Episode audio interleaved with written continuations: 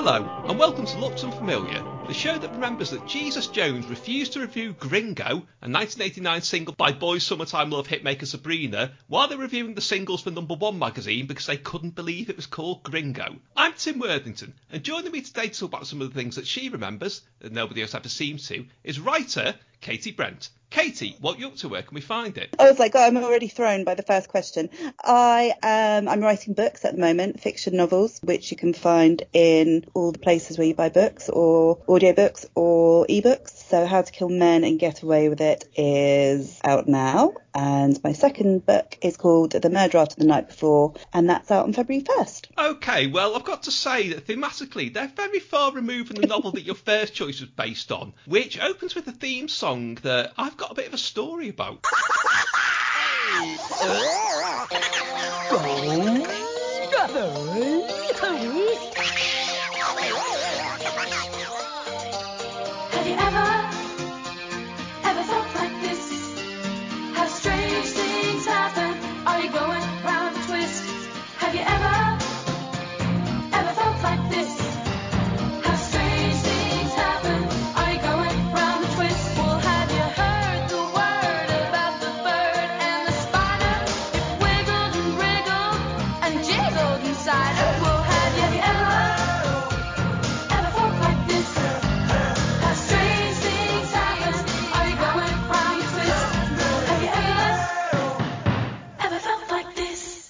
Okay, the opening theme song there from Round the Twist. Katy, who was Round the Twist and why? The memories that I have of this are so vague, but I've had a little look, and apparently the last series was 2001, which doesn't make any sense because I would have been 20 then, and I would have remembered that, and I also probably wouldn't have been watching it. So I'm slightly confused by the timeline on this now. It's a kind of so when I was younger, I was like really weirdly obsessed with all things Australian, mostly because of Kylie Minogue and Jason Donovan, who I sort of had a, I kind of saw them as like one unit, like just like one entity. And I had a sort of crush on them as one. it was very odd. I was only about nine, to be fair, but I had like pictures of both of them on my walls that I'd put in frames and stuff. Anyway, so due to that, and because of like my love for Neighbours when I was younger, I became sort of a bit obsessed with Australian TV, and I was sort of watching things like the Henderson Kids and the Flying Doctors. Sons and daughters, really weird stuff. But one of the things I do remember is Round the Twist, which was a kind of kid sort of Twilight Zone, Twin Peaks, weird supernatural thing for children. And it was a strange one because I, as a kid, was a real, just a real wuss as a child and hated anything that was sort of supernatural or ghosty or anything like that. But I remember being at the same time quite compelled to really scare myself. And this was one of those shows that I remember watching and it just being so weird. But strangely enough, I can't remember any of the actual storylines. I have this sort of odd memory that there was one episode where the characters, because there were like three kids, and I think their faces got replaced by bums, but I may have just completely overdreamt that. Well, there were a lot of storylines that caused a bit of bother because I think the first series, which I think is the one that you remember, was it was made in 1989, but I think we got it in 1990. It was repeated quite a few times. It's about Pete, Linda, and Bronson Twist, who, as you say, were kids who moved into a lighthouse with their dad, who was a bit sort of like a dad who does music kind of dad. He had that sort of Jeremy Clarkson look going on, as far as I remember. But yeah, weird things kept happening to them, and I remember there were loads of complaints on points of view about there were episodes like there was a haunted outhouse in one, and I use the word outhouse advisedly. There was one about some seagulls were pursuing them and I trying to dissuade Yeah. them with the only projectiles that seagulls have to hand. One where they dropped some false teeth down the toilet and had to retrieve them from the sewer. There was one where Pete kept saying "without my pants" because he was haunted by the spirit of somebody who died without their trousers on or something. Of course, of course he was. There was a really weird one where Linda swapped bodies with their reflection, Adnil, which was really creepy. It's one where some clowns came to life and one was in love with Linda. Creepy. And it That's was really odd. That oh, clap. I remember there being like a lot of toilet-based weirdness. There was one as well where Pete found some magic lipstick which made him attractive to females, but it was all female, so he had like cows chasing after him and so on. oh no, Some of that the was- stuff you couldn't really get away with now, I don't think. No, I'm not surprised that there were some complaints to point of view.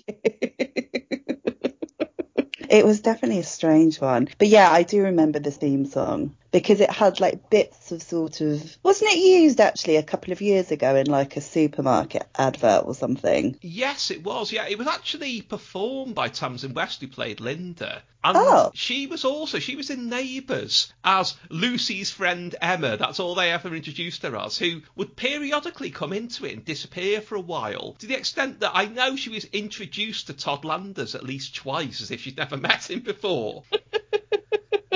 I don't remember Lucy's friend Emma. How strange. Also, she didn't notice that Lucy changed a couple of times as well. She would go away and return, and Lucy would have a different face, which is quite round the twist when you think about it. Well, it is, isn't it? Yeah.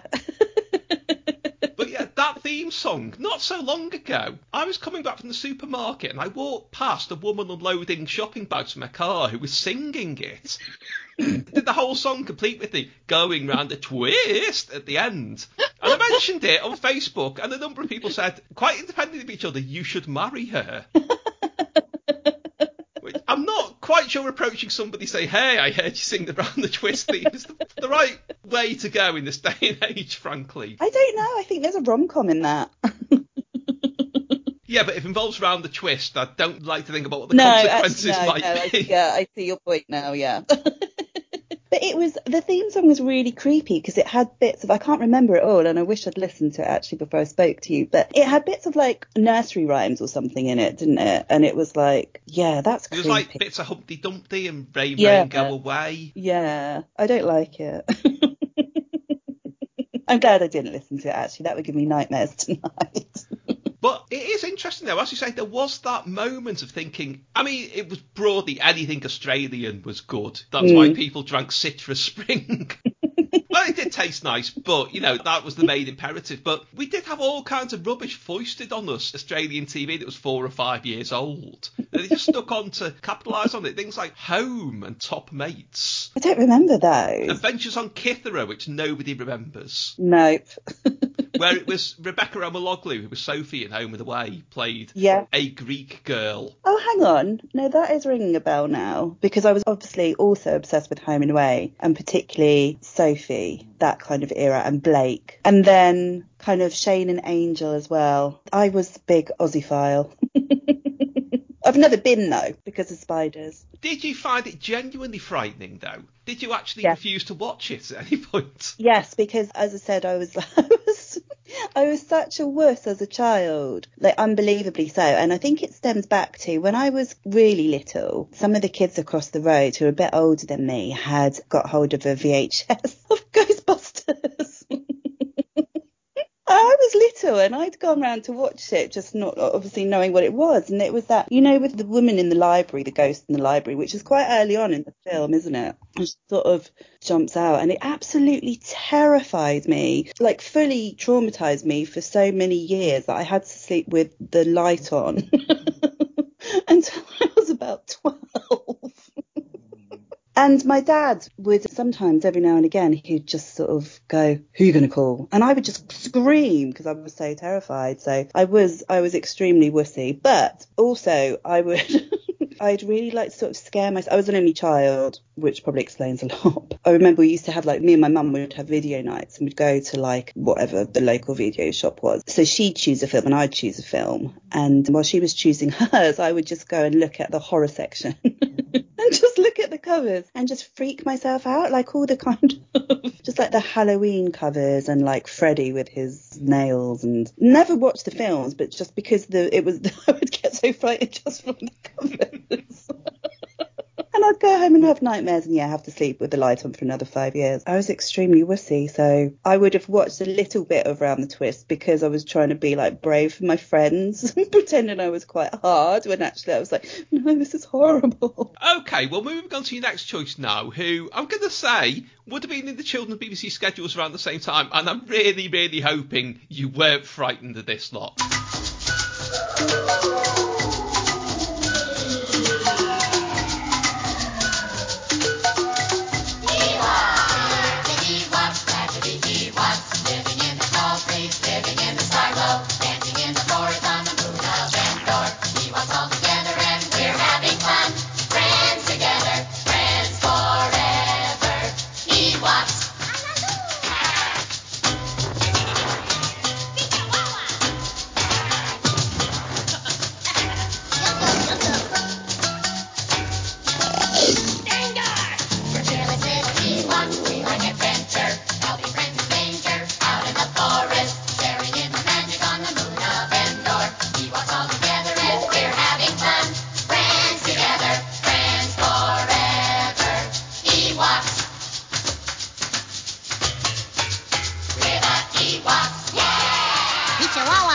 Okay, theme there from Ewoks. Yes, there really was an animated spin-off from Return of the Jedi. Katy, explain this to anyone who's never seen it. So it's a spin-off, which is basically a cartoon, and it's the Ewoks living in their tree village and just sort of having loads of fluffy Ewok adventures with a banging theme tune.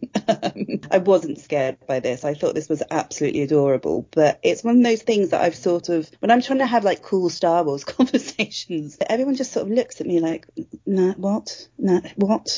You've definitely dreamt that. But I know I didn't because like I couldn't make up that theme tune. No, well, it's absolutely real because it is. I am obsessed with this. It's part of that time where people don't believe you now, but there was a point where Star Wars was yesterday's thing. There've been three films, they've been and gone, and nobody really cared. And, you know, in those sort of wilderness years until he did the special editions, you got things like there was this with the Droids cartoon about R2D2 and C3PO, which I loved. Yeah, there was the Ewoks cartoon. It had all the Ewoks. They kept trying to make the Ewoks a thing because there were those two films as well, The Battle for Endor and Caravan of Courage, which I don't know if anyone actually went to see them at the time. I don't think I went to see them, but I was really obsessed with the cartoon because they were so cute. These little fluffy ones, and there was a little girl one, and she had like a little pink bow in her Ewok fur, which was probably quite hazardous, to, you know, running around the treetops like they did. But they were a thing just because they were so sweet, and I wanted them. I wanted to have a little Ewok village in my loft. Did you not have any of the Ewok toys then? Because there were some tie-in toys that are now worth a fortune because again, nobody bought them. No, I don't, and that is gutting for two reasons. One is that I didn't have them, and the other is that I don't have them now, so I could sell. You are right, it has sort of been written out of, I suppose, Star Wars history because it's not cool enough for people who think they're cool for liking it. It's sort of, in some ways, this is like the birth of entitled men fandom. That there was a film with some little bird in for kids who, you know, the film was aimed at, and they were like, I didn't sign off on this. This is ruining my wonderful space adventure. And the resentment that grown men still feel for Ewoks now just, it disturbs me a bit because I don't see what was so wrong with them. They're so cute. Just how can you like have resentment for those little fluff balls? Apparently, it was part of proper Star Wars continuity as well, because it was set before Return of the Jedi. The Emperor actually appears in it. really? I believe don't so, yeah. that. I wasn't interested in Star Wars at all at the time. I had no idea what it even was. Had was. you even seen Return of the Jedi? No. no. Weirdly, I didn't actually watch Star Wars until I was probably because it was too scary. But probably, I don't think it was until I was about 18, 17, 18. So I didn't even know that they were anything to do with Star Wars or what these Star Wars were. I just thought that they were super duper cute. well, the main thing I remember about it, because I was just a bit too old for the Ewoks cartoon when it was on, so I didn't watch it often. I did watch Droids, I will happily admit to that, because, you know, loads of robots.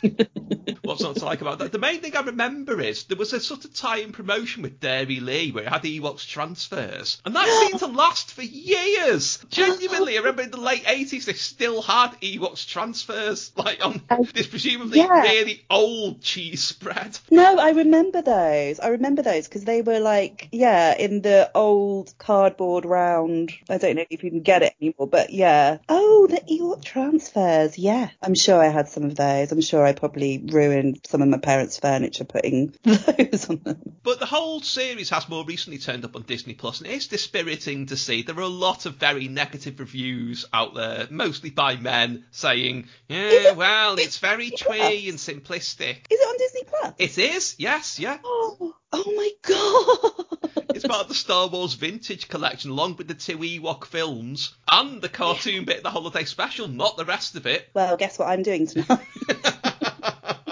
not watching Round the Twist. Not right. No, God no. I can't afford the electricity to keep the lights on all night. Okay, well, your next choice. I'm not sure whether there ever was actually a cartoon of or not. It will fall somewhere between Ewoks and Round the Twist because I cannot understand to this day what these things were or who they were aimed at or what purpose they served. Over here, I'm a boglin. Me and my buddies need a place to hide out. Come a little closer. Did I scare you? Oh, I do that so well. If you take us home, we'll kiss your Aunt Martha. we'll eat your peas. And we hope you know lots of girls.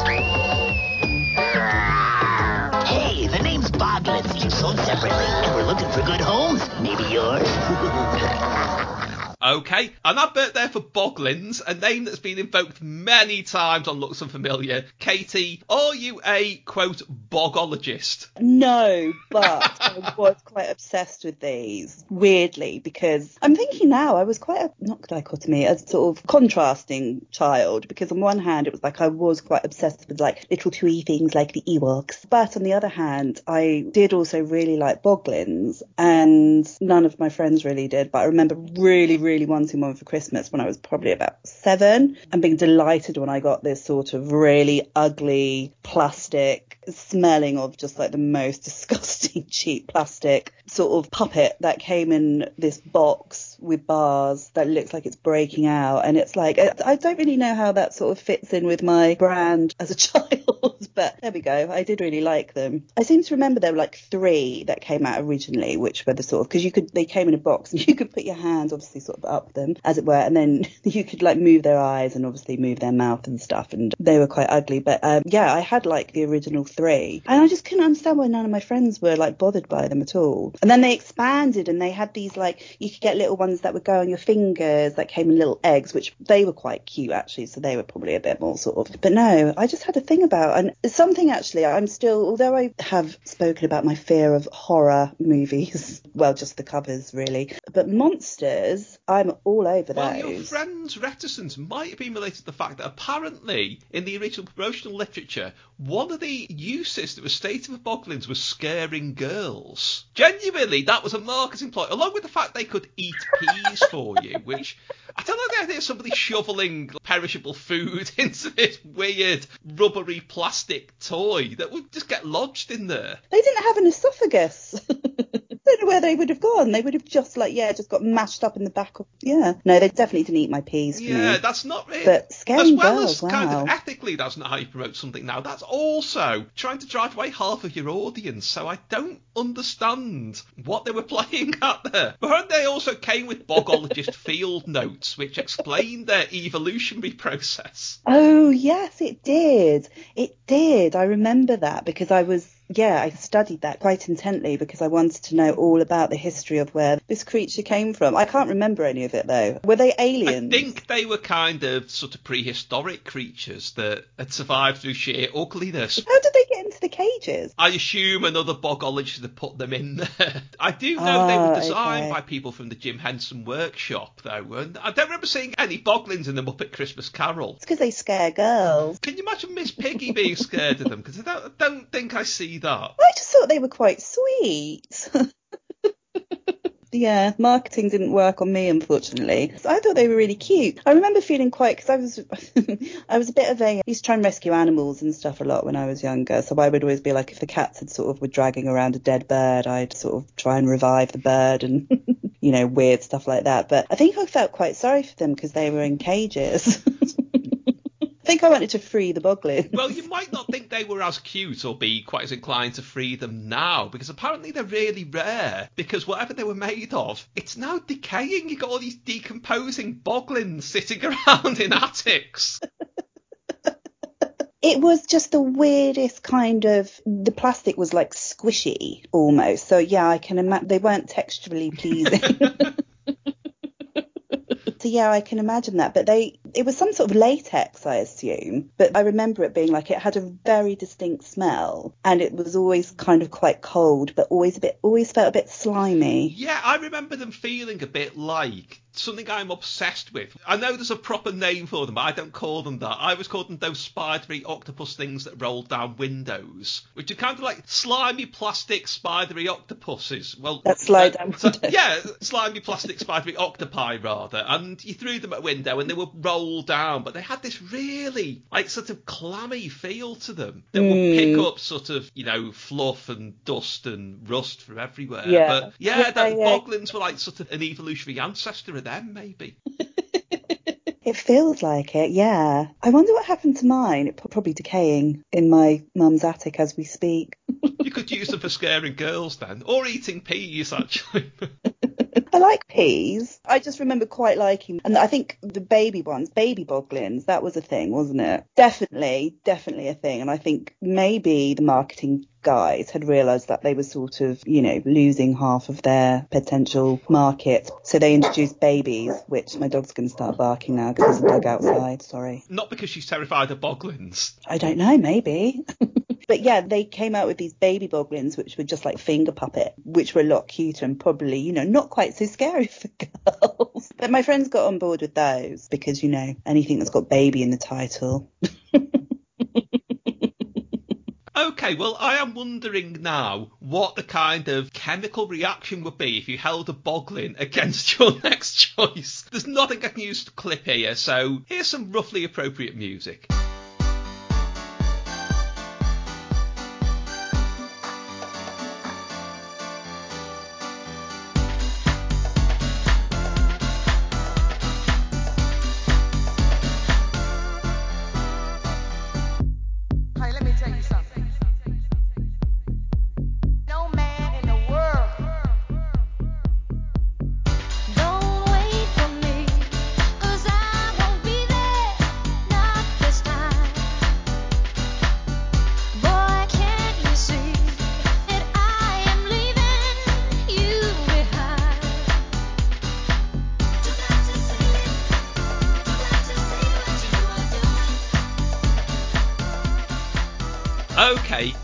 Sims there with Too Blind to See It, which is a record you might well have been posing to in your Global Hypercolour t-shirt. Katy, I remember these all too well, and I wish I didn't. Did you have one? Yes, I had one. Shush, shush, shush. Yeah, this is the correct response to global hypercolour t-shirts. yeah, see them off, Joni. I had one and I was, I really wanted one. Like I harangued my mother to get me one. And like this, oh. is all I can say about it, really. Luckily, I just had the t-shirt, but I remember there being like a whole kind of outfit that you could buy, and the sort of USP of it was it would change colour where you sweat. Well, it was supposed to be body heat, but yeah, it was mainly sweat. I mean, the one thing people always say is armpits. Armpits. Armpit. It's kind of like you know how when you're on the tube and stuff in the summer and you see guys coming back from the office and they've just got like huge patches of sweat under their shirts. It was kind of like taking that and running with that idea. So you've got these. The trousers were the worst though. I remember there being like some boys at school who had the trousers, and well, you know. That's completely inadvisable. That's even worse than the thing I was going to bring up was the main association I have with them was quite a few people reported this happening, male and female, that, you know, they would be sneaking out with their teenage sweetheart who was wearing a global hypercolour t-shirt, who would, hopefully most of them spotted it in time, but would suddenly find themselves returning home with sort of comedy sitcom handprints in certain areas. You haven't bargained that this t-shirt would change colour, make it very obvious what had been going on. But I think the Oh, trousers uh, are actually worse than that. I was much too young for any of that shenanigans, so that has completely gone, completely passed me by. But yes, obviously I can see how that would be happening, and I don't know. It's one of those things. Like, yeah, you couldn't really lie to your parents, could you? If you've got, you literally got the the fingerprints on you. Oh no, that's not good. Well, everyone had them. Genuinely, it was a huge thing, which is why I was really surprised a couple of years ago. Do you know there's a Channel 4 show called The Bubble, where they put a load Yeah. of comedians and columnists and so on in a house and said you're not allowed to watch TV or whatever for a week. But I remember on that, I think it was Josie Long and Katy Brand were talking about global hypercolour t-shirts, and Dave Mitchell said, "What's global hypercolour?" And he'd never heard of it, and I was quite astonished by that. I think it was probably yeah, it was probably I went to sort of um, you know quite a sort of inner city school, so I can't imagine it. Um, that's probably why David Mitchell's never heard of it. I would imagine. Well, actually, I remember most people I know got their global hypercolour from. There was a stall in St John's Market in Liverpool, which is somewhere between a respectable and not respectable covered market. It depends what stall you go to. But there was like a clothing store where they had things like hooded tops years before they became Oh. in vogue. But they had all Yeah. the global hypercolour stuff, and the, the guy who ran the stall would try to convince you to buy things like, look, it's quality, fleecy, fleecy, and like gesture at the lining. So it might be the big down market for David Mitchell, actually. That's what I was trying to say, yeah. Global Hypercolour was around the same sort of time when we were going through. Do you remember the NAF NAF? Naff Naff, code? yes. So it was like you'd have the most garish outfit because it would be like shell bottoms, global hypercolour t-shirt, and then you'd have over the top of it your naff naff coat jacket, making you so hot that obviously your armpits would be glowing. It's not a good name, Naff Naff, is it? 'Cause it's like doubly naff. It's not good. And again, it was one I really, really, really, really really just pestered my mum. So she was like, why do you want them? They're awful. They're disgusting. And it was literally because everyone else has. I want to be a sheep. I want to be like everyone else. Well, with a fleecy fleecy top, you could have been the sheep. We used to get ours from a market though.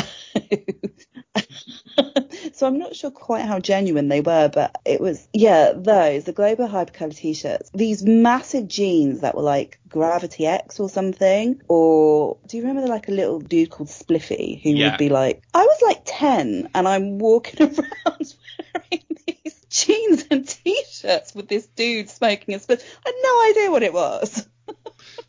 what the heck? And you never found out, did you? No, I still I don't know.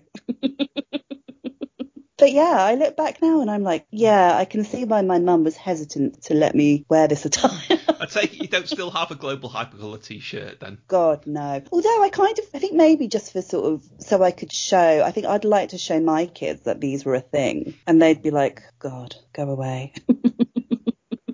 It's so funny. Do you not get, you know, sometimes when you hear a song on the radio, you expect it to be the next song to be, you know, what the next song on the Now album would have been. Yes, all the time. It's like I'll be listening to something and I'll be waiting for like Sleeping Satellite to come on next, and I'm like a bit annoyed when it doesn't. That's not right. That's not the order.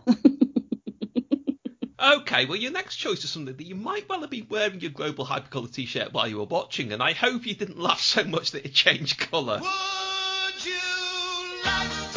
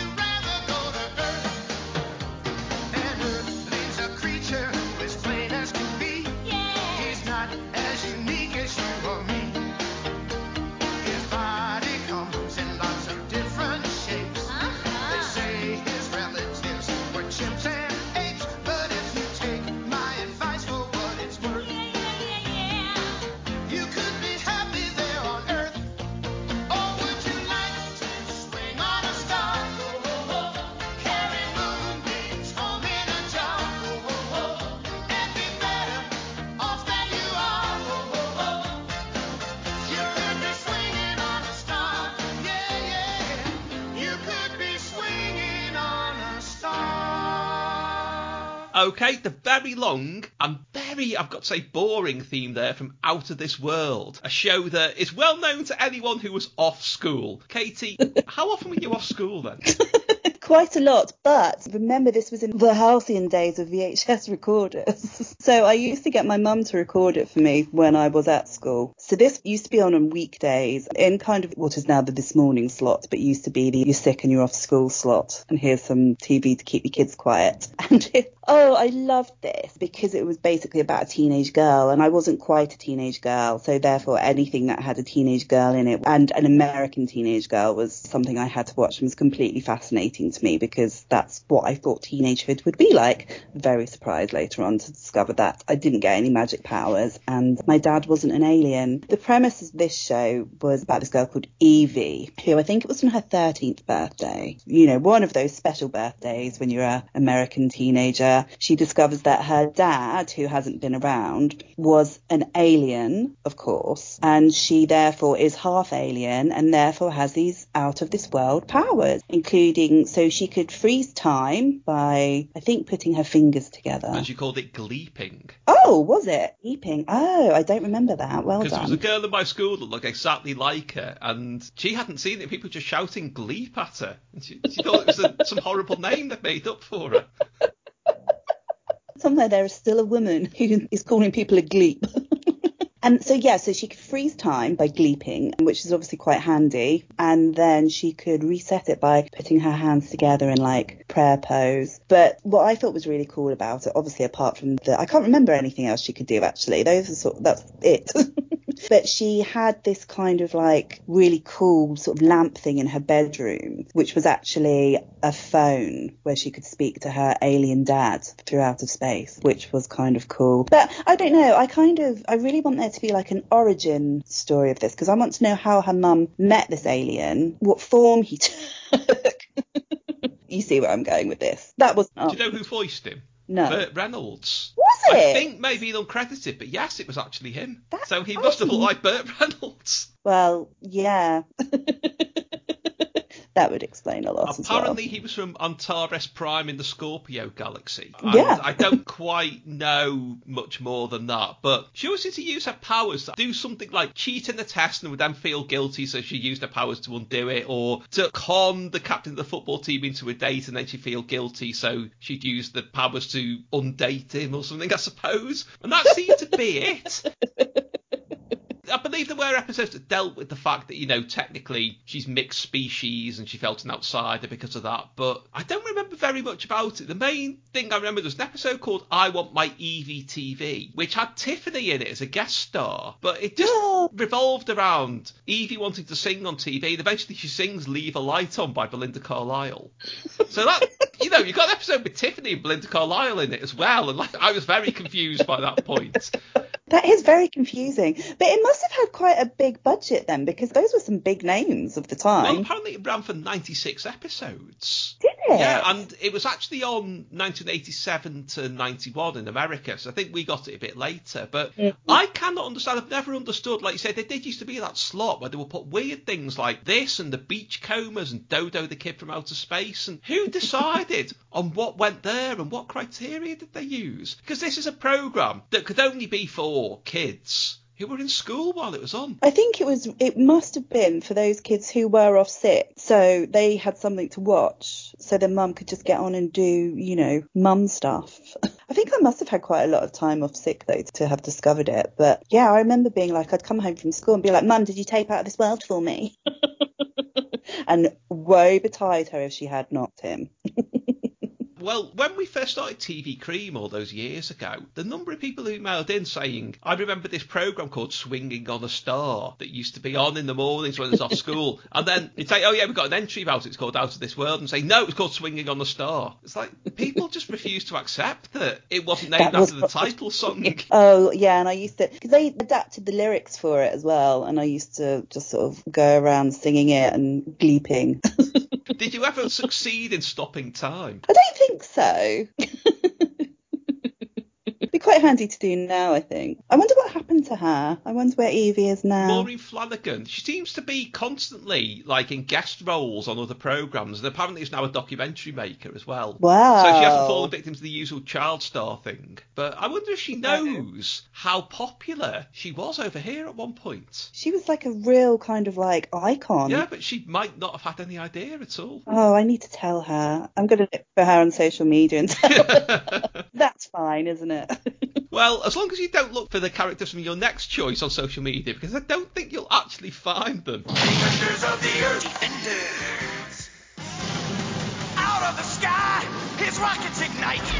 Jets into battle, flying faster than light. Flash Gordon. Lord of the jungle, the hero who stalks. The beasts call him brother, the goes to war. Defenders of the Earth. Master of magic spells and illusion. Enemies crumble in fear and confusion. Mandrake. Defenders of the Earth. Defenders. His strength is a legend. His skills conquer all. Armed with his power, we never will fall. No. Defenders of the Earth. Defenders. With our new young heroes proving their worth. Four become eight, defending the Earth.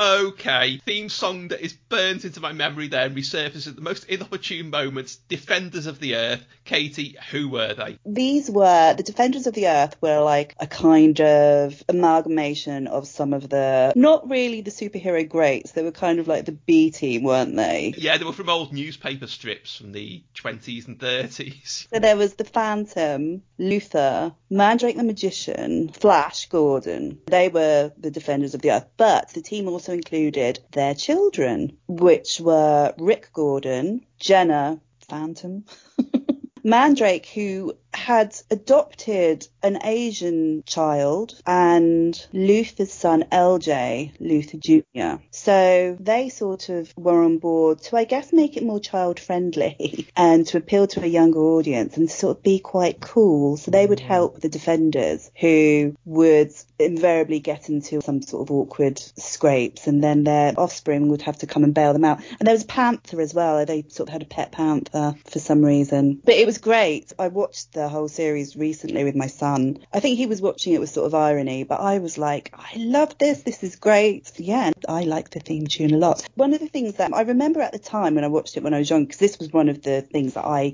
could not miss. It was like I had to watch this. I think it used to be on, on in one of the Saturday morning shows. It was, but also when it was first on, it was on in the afternoons opposite Press Gang. And that was a real Oh. record one and watch the other moment. Well, yeah, because I loved Press Gang. Press Gang was like, yeah, I loved it, and because I think that was sort of 'cause I used to be a journalist in a previous life, and I think that was where my sort of I really wanted to be in Press Gang. But yeah, so that would have been a real dilemma for me. I've obviously blocked that out because it's too traumatic having to choose. But one of the things that I do remember, so there was about, I think there was only one, like 27 episodes or something, which probably split over a couple of seasons. But weirdly, I don't know if they had new animators or something, but weirdly, in the middle of the series, it was almost like it was an animation, but it was like the character of Jedda had been recast because she was drawn completely differently to how she had been in sort of the first 15 episodes. And then, like, for about three of them, she looks completely different. And then she goes back to looking like how she did before, completely unexplained. It wasn't part of a storyline or anything. I just remember being really sort of like, huh? Well, the thing that always really confused me was in the theme lyrics. Not only does it say Lothar is armed with his powers, which, you know, what does that mean He exactly? But also it said, armed with his powers, we never will fall. Now, they all fell quite a lot as part of the action. they did, yeah.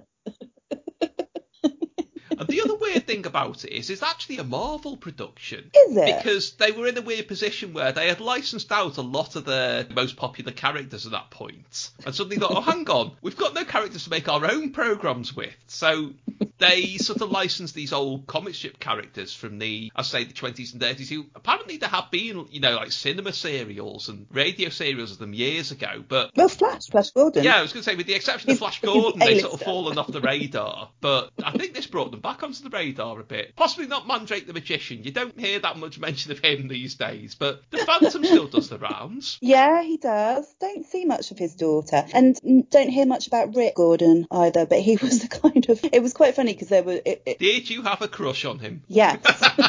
How could you not? He was Rick Gordon. I don't think he had any powers either. Maybe he was really smart, but he was like that. I mean, I would imagine if there'd sort of been a film made of it in 2005, Zac Efron would have played him. Not that I've thought about like looking back, it was kind of it had quite a diverse mix of characters in there, which was obviously not so common back then. I can't remember when this was. It must what nineties. think it started in 1986, but again, it's one of those things that was repeated thousands Yeah. of times by the BBC. I just really liked it, and I thought Jedda was really cool. So she was the Phantom's daughter, and she had a pet panther. Which I mean, how can that not be cool? And she just sort of used to go around uh, in this black cat suit, just sort of being cool and saving the world. And I was sort of I wanted to be her when I grew up. Her and Sheila from Dungeons and Dragons. They were my sort of when I was younger. Before I wanted to be Evie from Out of This World. Sorcerer from He-Man. Do you remember the sorceress? She turned into a bird, so I wanted to be her. Yeah, so yeah, I had a lot of. I just wanted to be a sort of superhero cartoon, but I really liked. I really liked that about that they had a sort of strong female. Obviously, I couldn't articulate at the time why I liked that, but looking back, it was obviously because you know she wasn't sort of uh, dicking around, freezing time, and you know trying to date boys and stuff. Although I think there might have been something going on with her and Rick Gordon, but I don't that, know. is that just you shipping, as the young people call it? Maybe, yeah. I'm going to go off and write some fan fiction about them in a minute. But no, I think because it was still very much when I was growing up, there was really that kind of superheroes are for boys, you know, and girls get Rainbow Brite or something. So I think things like Jedda from Defenders of the Earth and She-Ra were good role models for me. Did you ever develop any superpowers though? Not yet. I'm still waiting. Every big birthday, I'm like, it must be now, but it doesn't happen. So I don't know. Okay, well in that case, if you're that ordinary, you would never have been depicted in cartoon form as part of your last choice, which I think you could probably be very grateful for. The wonderful folks who brought us baseball cards, tributes to the excellence of genuine heroes, the idols of generations of young Americans, now bring us Acne Amy, Tommy Gunn, Bad Breath Seth, Slain Wayne, and the rest of what are called the Garbage Pail Kids. Among the preteen set, they are really hot. I like two garbage pail kids. The manufacturer won't release sales figures, but so many youngsters have become so obsessed that the cards have been banned by some school principals from the West Coast to the East. Simply said, if you have them, fine, keep them home. Monday morning, I don't want to see them in school. You can't even play with them at recess time. Mm-hmm. What are you supposed to do? Just sit there? I mean, really? Okay, a CBS News report there from 1985 with some very concerned parents airing their disgust at garbage pail kids. Katy, I can't even say that name without laughing. Oh yeah. So I I don't think I was as sweet as I thought I was when I was a kid because I was really into these kind of like grubby little. This was when I was. This was the 80s, wasn't it? Very much. And they were kind of currency basically on the street where I lived at the time between the kids. These are the kids that showed me Ghostbusters. So I probably had to you know give them some of these cards to stop them making me force watch the horror movies. I only really remember one because uh, I was really obsessed with Madonna at the time. Obviously 80s. I really loved Madonna, and there was one that was called Mad Donna. Do you remember Melting John as well? I should just say these were sort of bubblegum card, well, stickers, weren't they, with the sort of Yeah. bubblegum card back where it was like a kind of get out of doing your homework license or whatever. I wonder if anyone ever actually tried to use them and handed them in. But yeah, they have these grotesque drawings of, I don't like use this phrase, but like deformed children on them. But in the very weird, Melting John was like a candle of Elton John that was like half melted. There was Corroded Charlie who had sort of basically acne that was like a rusting car. Now my favourite was Ray Gunn, who was a child who looked like Ronald Reagan with complete with lines on his face. They were because they were they were quite satirical actually, weren't they? Of like celebrity melting John.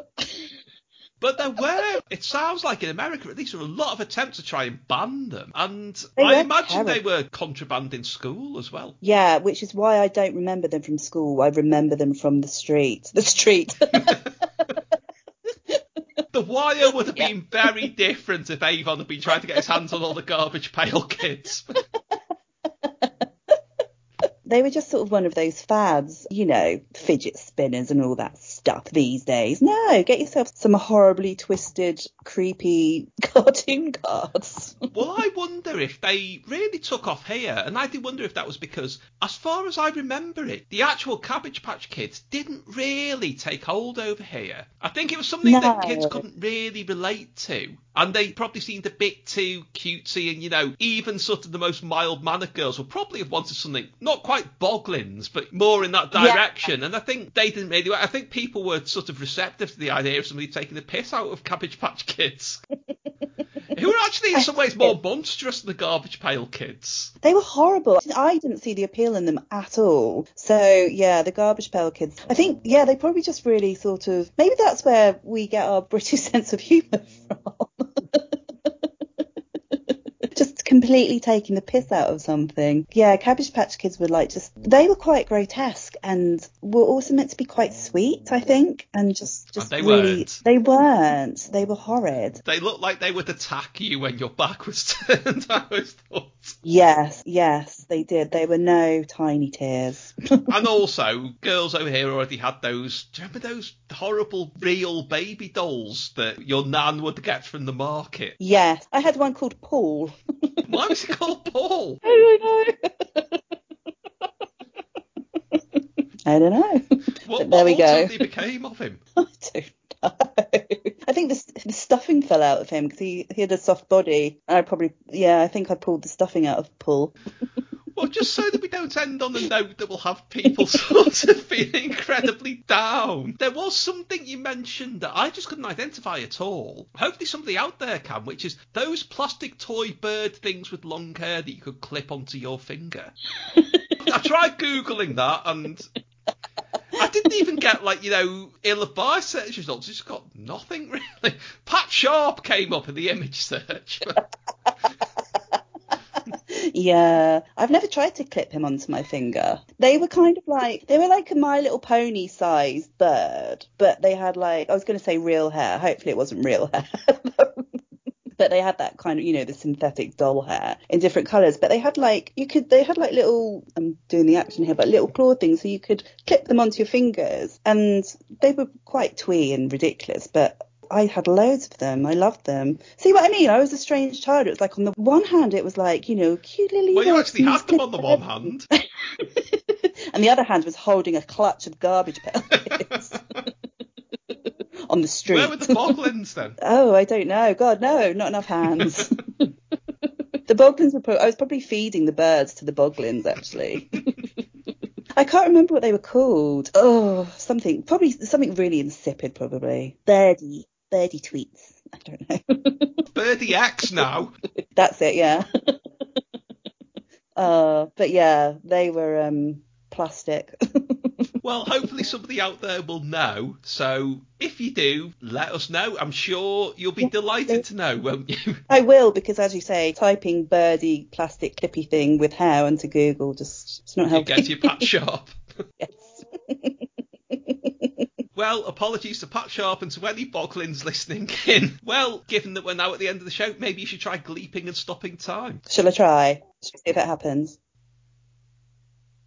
No. No, No. no. Oh well, no. no superpowers yet. Sorry. Anyway, Katy, Still it's been brilliant. Thank you. Thank you very much.